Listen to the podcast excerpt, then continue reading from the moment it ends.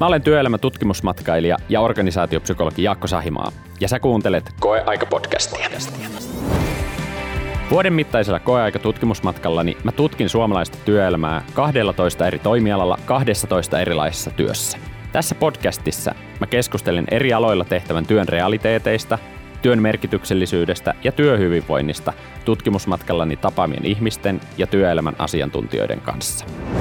Mä toivon, että tämä podcast voi tarjota sulle uutta ymmärrystä erilaisista upeista duuneista, joita työelämä pitää sisällään.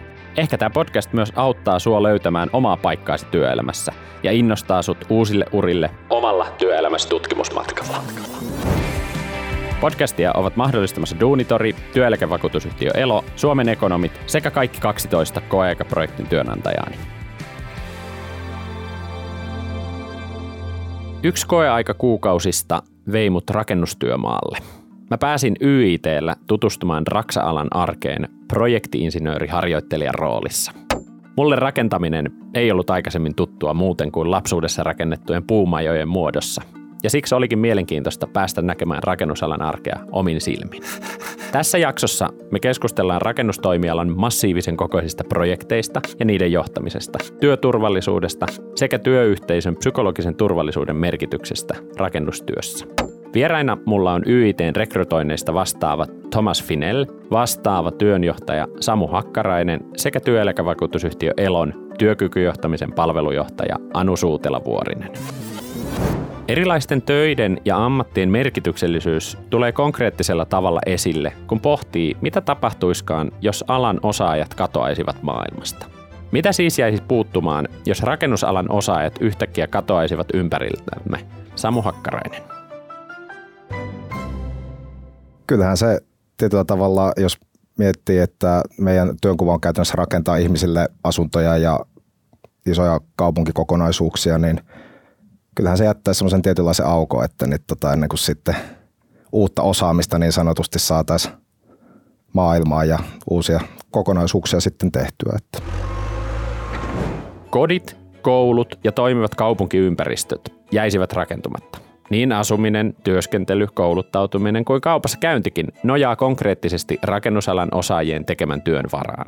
Toimiva asumisinfrastruktuuri ja elinvoimaiset kaupunkimiljööt on kaikki rakennusalan osaajien suunnitelmallisen ja asiantuntevan työn tulosta. Mä olen jopa hieman kateellinen rakennusalan ihmisille siitä, miten konkreettisia asioita he työssään saavat aikaiseksi. Ja siitä, miten he näkevät omien kättensä jäljen ja työnsä tuloksen ihan konkreettisesti esimerkiksi kaupunkiympäristössä kulkiessaan. Kuukausi YIT:llä sai mut ymmärtämään myös, miten massiivisia projektikokonaisuuksia rakennusalalla toteutetaan. Kokonaiset asuinalueet ja kaupunginosat kaupunkikehityssuunnitelmineen sekä yksittäiset isommat ja pienemmät rakennuskohteet muodostaa ihan valtavia kokonaisuuksia. Projektien budjetit saattaa olla kymmeniä tai jopa satoja miljoonia. Projekteissa tarvitaan satojen ihmisten työpanosta ja hankkeet kestää vuosikausia. Miten ihmeessä tällaisten hankkeiden johtamisessa onnistutaan? Avainasemassa on tämmöinen ennakkosuunnittelu, että on semmoinen tietty aika, vaikka kuukausi ennen kuin omat vastuualueet lähtee liikkeelle, niin tämä kyseinen työvaihe suunnitellaan. Ja sitten kun se lähtee toteutumaan, niin sitten suunnitellaan sillä tai johdetaan niitä käynnissä olevia työvaiheita ja sitten suunnitellaan niitä seuraavia. Ja tällä varmistetaan se, että saadaan semmoinen sujuva kokonaisuus, joka sitten pystytään hallitusti viemään läpi. Eli siis käytännössähän ennen kuin hanke lähtee edes liikkeelle, niin laaditaan tämmöinen yleisaikataulu, mihin sitten nämä kaikki hankkeen työtehtävät, tärkeimmät työtehtävät kasataan ja aikataulutetaan ja niille lasketaan sitten kestot, että esimerkiksi vaikka kauanko elementtiasennus kestää. Ja sitten kun tosiaan hanke lähtee liikkeelle, niin siinä sitten tehdään tämmöisiä just tukevia tai yleisaikataulua tukevia aikatauluja, kuten esimerkiksi vaikka runkoaikataulu ja sitten sisävaiheiden aikataulu ja sitten hankkeen loppuvaiheessa vielä luovutusvaiheen aikataulu. Kyllähän se vaatii semmoista tietynlaista paineensietokykyä, että pystyy viemään projektin niin sanotusti sieltä starttiviivoilta sinne maaliin. Ja kyllä siinä on niin paljon just tämmöistä, tehdään yhteistyötä näiden suunnitteluohjauksen kanssa ja suunnittelijoiden ja muiden eri toimijoiden kanssa. Yksi avain onnistumisen alalla on insinöörimäinen tarkkuus ja suunnitelmallisuus, jolla projekteja toteutetaan. Ennen kuin ensimmäinenkään kaivinkoneen kauha iskee maahan rakennustyömaalla, on taustalla tehty jo paljon työtä erilaisten osaajien toimesta. Finanssi- ja bisnesosaajat on tehneet omat laskelmansa. Arkkitehdit ja suunnittelijat ovat tehneet tarkat suunnitelmat kokonaisuudesta. Lujuuslaskijat ovat laskeneet rakenteiden turvallisuuden. Aliurakoitsijat ovat allokoineet oman väkensä mukaan projekteihin ja niin edelleen. Se on itse asiassa mutkin vähän ehkä jopa yllättänyt, että kuinka paljon niin kuin muuta työtä meillä tehdään kuin sitä ihan mitä työmaalla tapahtuu ja kuinka paljon erilaisia nimikkeitä. Et rekrytointia tehdessä niin melkein suurempi osa on jotain muuta kuin insinööriä tai työjohtajaa. Omien havaintojeni mukaan rakennustoimialalla saman organisaation sisältä löytyy kaksi hyvin erilaista maailmaa. Toimistolla tapahtuvat siistit sisätyöt, jotka pyörii tavallisiin toimistoaikoihin, ja toisaalta työmaatodellisuus, joka elää omaa aikatauluaan. Näiden kahden maailman välillä yhteistyön on oltava saumatonta ja tiedonvälityksen toimittava, vaikka realiteetit työnteossa on hyvin erilaiset. Miten tällainen kaksijakoisuus vaikuttaa työyhteisön toimivuuteen? Elon työkykyjohtamisen palvelujohtaja Anu Suutela-Vuorinen. Kyllä tämä varmasti aina vaikuttaa. Aika monillakin aloilla on tämmöinen tilanne, että on kaksi eri porukkaa. Voi olla tuotanto ja myynti esimerkiksi tai vähän vastaavassa. Ja totta kai se vaikuttaa, mutta siinä on tosi tärkeää, että silloin olisi se yrityskulttuuri kunnossa. Että siellä olisi mietittynä se yrityskulttuurin niin kuin kulmakivet, johon kaikki pystyisi sitoutumaan. Oli sitten töissä siellä konttorin puolella tai sitten siellä ihan rakennustyössä itsessään. Ja totta kai vuorovaikutustaidot korostuu. Se, että siellä ei ole kahden kerroksen väkeä, vaan se, että tehdään yhdessä niitä projekteja. Kaikkien työt on yhtä tärkeitä. Ei ole jotain työtä, joka on toisen yli. Ja sen korostaminen on kyllä tosi tärkeää. Monelle meistä toimistotyöt on tuttuja, mutta millaista itse työmaa-arki on vastaavan työnjohtajan silmin katsottuna? Kyllähän se on siis todella monipuolista, että siitä mä itse just alalla tykkään ja omassa työssäni, että se on hyvin monipuolista ja ehkä vähän kliseinen sanonta, mutta että mikään päivä ei ole samanlainen. Että se on niin kuin työnjohtamisen tärkein pointti on se, että sä tavallaan järjestät edellytyksiä ja varmistat sen niiden eri työvaiheiden sujuvuuden. Ja että se on tietyllä tavalla myös semmoista ongelmanratkaisua ja niin kuin esteiden poistamista, että saadaan työvaiheet siinä järjestyksessä, missä ne on suunniteltu menemään läpi. Millaiset tehtävät, vastuut ja velvollisuudet vastaavan työnjohtajan tontille kuuluvat? Käytännössä vastaava työnjohtaja vastaa kokonaisuudesta nimensä mukaisesti. Ja käytännössä mun vastuualueita on just kokonaisuuden johtaminen, sen projektin tuotannollinen läpivieminen, ja työturvallisuuden, laadun, tuoton, aikataulun ja kustannusten osalta. Ja sitten tosiaan vastaava työjohtaja on työjohtajien esimies ja johdan sitten heitä, ja sitten vastaava työjohtaja on myös erilaisiin viranomaisiin tai just rakennustyötä valvoviin viranomaisiin yhteydessä, ja siinä on paljon myös työssä sitä suunnittelijoiden kanssa yhteensovittamista ja tälleen, kun kaikki ei aina mene niin kuin on suunniteltu, niin sitten just on tosi tärkeää, että saadaan suunnitelmat sitten yhteensovitettua yhteistyöllä suunnittelijoiden ja sitten suunnitteluohjauksen kanssa. YIT:llä viettämäni kuukauden aikana mä kuulin sanonnan, sellainen työmaa, millainen mestari. Se tarkoittaa käytännössä sitä, että jokainen työmaa muodostaa omanlaisensa työyhteisön ja jokaisen työmaan realiteetit muodostuu pitkälti rakennusmestarin ja vastaavan työnjohtajan toimintatapojen näköisiksi. Siksi työmaan vastuuhenkilöillä on iso vastuu sekä työn sujuvuudesta että työyhteisön toimivuudesta ja viihtyvyydestä työmailla. Harvassa työssä fyysisten vammojen uhka ja riskitekijät on niin konkreettisesti läsnä kuin rakennustoimialalla. Siksi turvallisuusasiat otetaan alalla hyvin vakavasti.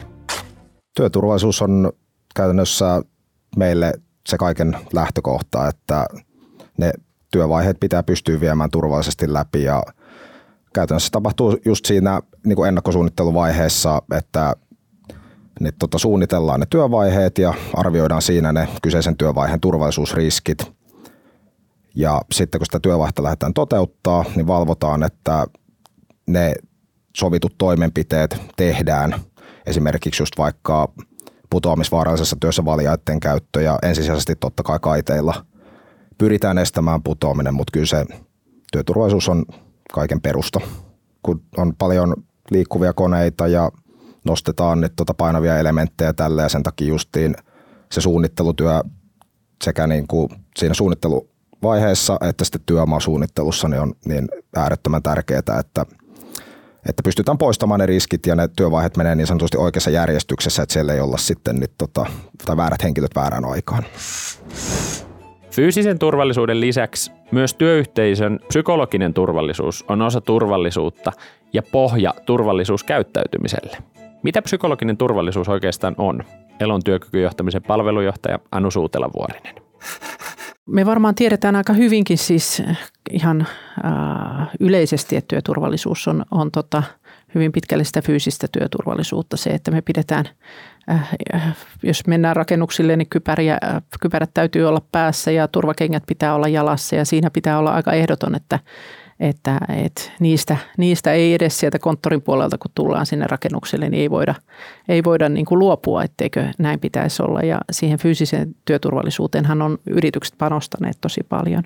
Mutta kyllä nykyisin enemmän ja enemmän puhutaan myöskin psykologisesta turvallisuudesta ja sen vaikutuksesta siihen työntekoon.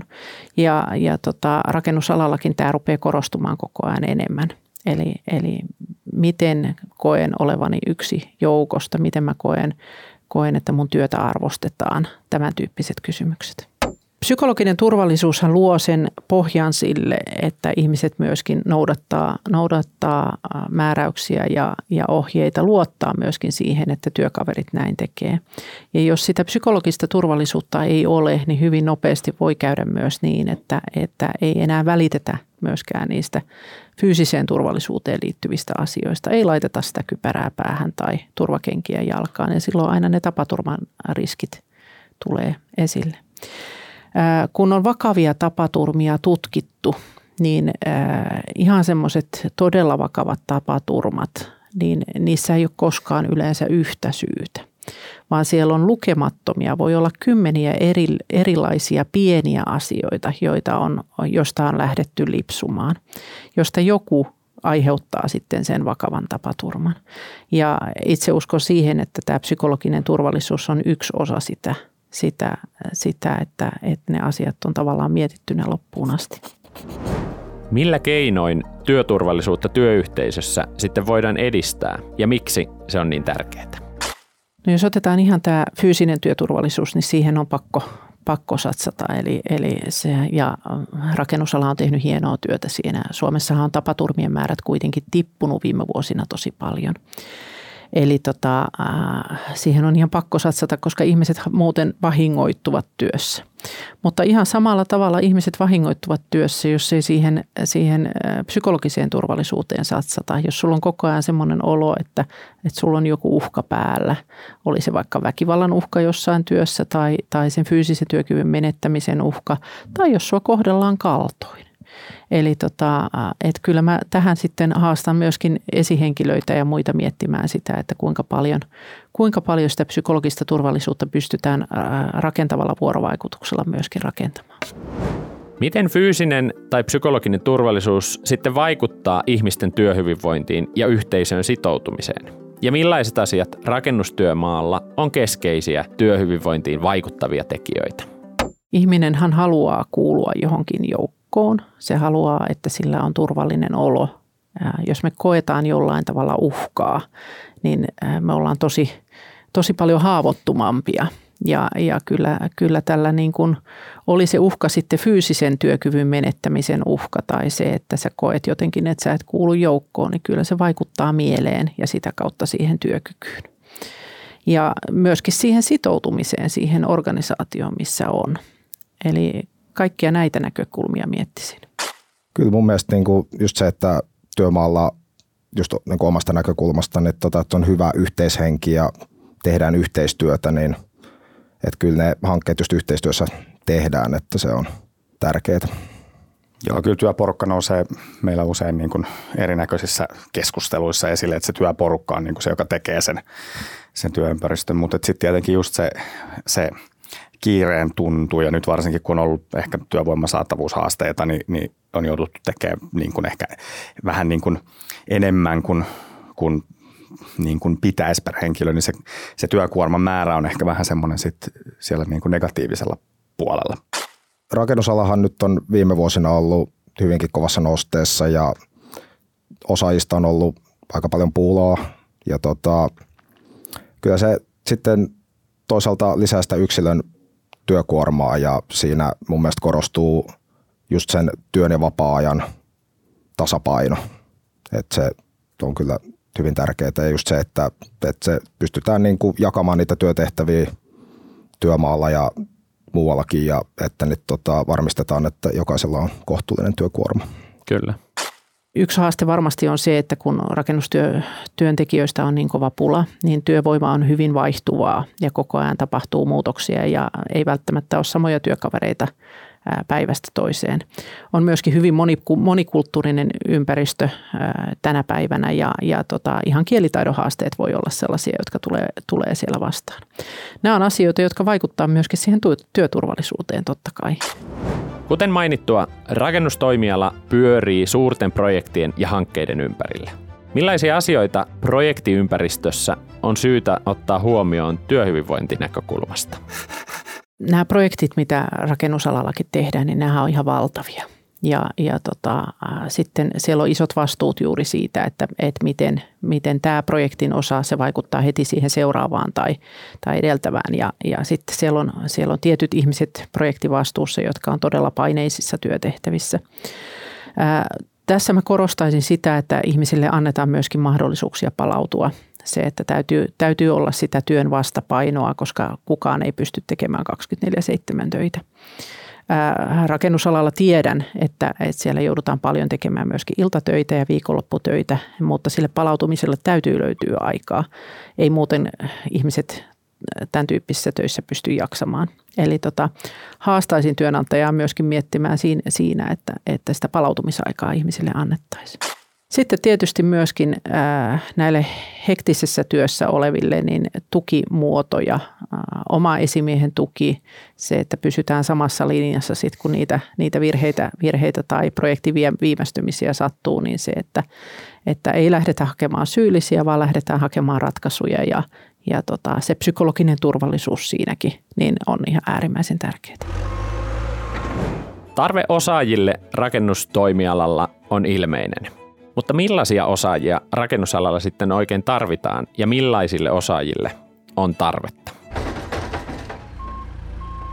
Kyllähän rakentaminen kokonaisuutena on semmoista aikaansaamista ja koko ajan ikään kuin tapahtuu ja tietyllä tavalla se oma kädenjälkikin sitten jää sinne kaupunkikuvaan jopa, että isommassa ja pienemmässä mittakaavassa, niin kyllä se semmoinen niin kuin halu ikään kuin tehdä ja nähdä ja saada semmoista niin kuin omaa kädenjälkeä näkyviin. Työ vaatii varmasti omanlaistaan konkreettista tekemisen meininkiä ja aikaansaamisen halua, mutta toisaalta myös riittävää tarkkuutta ja huolellisuutta, jotta työn jälki on laadukasta ja turvallista. Missään muulla toimialalla mä en ole nähnyt niin hyvin rakennettuja trainee-polkuja nuorille alan tulevaisuuden tekijöille. Jo ennen kuin nuorilla opiskelijoilla on paperit ulkona ammattikorkeakoulusta tai yliopistolta, heidät haetaan jo työelämään mukaan erilaisten harjoittelujen kautta. Ja näin he pääsevät kiinni työn arkeen jo opiskelujen aikana. Kyllä, sehän on meillä vuosia ollut ja koko ajan hiottu ja kehitetty prosesseja. Ja tänä vuonna meillä on se 524 harjoittelijaa muistaakseni. Ja heistä 99% suosittelisi YIT:tä työnantajana. Et se on meillä semmoinen iso niin kuin polku ja väylä sisään ja tarkoitus on ehdottomasti kehittää sitä myös jatkossakin, että miten meillä löytyy ja sitä kautta ne oikeat osaajat. Ja se on hienoa, että me saadaan just nyt just suunnitteluohjaukseen hankintapuolelle ja tosi monipuolisesti myös työmaallekin harjoittelijoita ja tulevaisuuden osaajia, joita sitten voidaan opastaa ja pääsee näkemään sitä työelämää monipuolisesti. Millaisia polkuja pitkin rakennustoimialalle sitten oikein pääsee töihin? No tietenkin, jos niin kuin työnjohtoon tai insinööritehtäviin tulee, niin se vaatii sitten korkeakoulutaustaa ainakin meillä. Ja siinä tietenkin meidän se trainee-polku on hyvä tapa päästä niin kuin sisään, mutta et on semmoista kuitenkin pätevyyttä siinä pitää olla, että voi tulla. Mutta sitten tietenkin niin kun työmaalla, jos on niin kun suorittavammassa työssä, niin siellä on sitten omat ammattikoulupohjat, millä voi päästä liikkeelle, ja sielläkin on sitten erilaisia polkuja.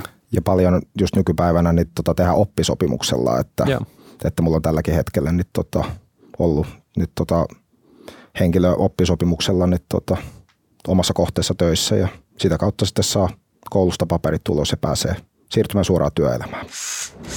Miksi te suosittelisitte ihmistä hakeutumaan rakennusalalle? Ehdottomasti sen takia suosittelen hakemaan rakennusalalle, että ala on todella monipuolista, että pystyy tekemään kaiken näköistä suunnitteluohjauksesta, hankintaa ja oikeastaan ihan mitä tahansa, mikä liittyy rakennusprojektiin. Että itselle tärkeää kenttätyössä oli just se, että tavallaan pääsee näkemään sen konkreettisen kädenjäljen, että kun ne hankkeet valmistuu, ja sitten, että oma työkin tällä hetkellä niin, on paljon toimistotyötä, mutta sitten vastapainoksi sille toimistotyölle niin, pääsee just seuraamaan sitä nimenomaan sitä konkreettista jälkeen, niin se on kyllä, miksi suosittelen. Joo, ja ehkä mä jatkaisin vielä tähän, että me niin kun tätä, että ne on isompia ja pienempiä projekteja, ja totta kai niin kun voi olla hyvinkin erilaisia projekteja, että vaikka työmailla pysyisi sen suurimman osan vaikka työurastaan, niin sielläkin on hyvin paljon erilaisia niin kun asioita, jotka tuovat sitä vaihtelevuutta. Ja sitten tietenkin niin kun meillä YIT:llä isona toimijana, niin meillähän sitten tosiaan on sitä niin kun hyvinkin laajaa kirjoa, että mihin kaikkialle sitä omaa työuraansa ja sitä omaa henkilökohtaista polkua voi viedä, niin niitä on niin kuin tosi paljon vaihtoehtoja. YIT tarjoaa paljon niin kuin henkilökohtaisia kehittymismahdollisuuksia just erilaisten pätevöityyskoulutusten muodossa ja tälleen, että niin kuin on just mahdollista kehittää itseensä. Mikä teille henkilökohtaisesti tekee rakennusalalla työskentelystä mielekästä ja motivoivaa? Kun sä oot vienyt hankkeen onnistuneesti alusta loppuun, niin kyllä ne luovutukset on hienoja kokemuksia ja just ne tyytyväiset asiakkaat, että just itsekin kun asuntotuotannon puolella, niin ne asiat.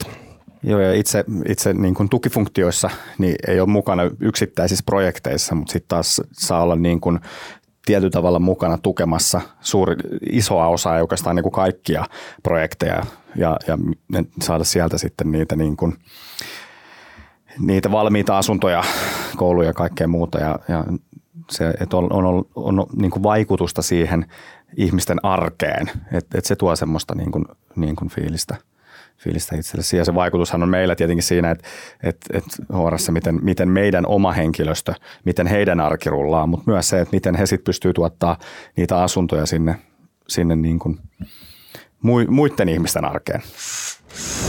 Jos mä olisin koeaikakuukauden jälkeen päätynyt rakennusalalle töihin, mä olisin todennäköisesti löytänyt oman kotipesäni kaupunkikehittämisen parissa. Siellä mä olisin päässyt suunnittelemaan elinvoimaisia ja ehkä hyvinvointiakin tukevia kaupunkiympäristöjä. Kuten tääkin esimerkki osoittaa, niin rakennustoimialalta saattaa löytyä hyvin monenlaisia työtehtäviä, rooleja ja mahdollisuuksia erilaisella taustalla ja osaamisella varustetuille ihmisille. Kiitos teille rakennusalan osaajat ja YIT-läiset, että rakennatte meille toimivia elinympäristöjä, koteja, kouluja ja kaupunkeja.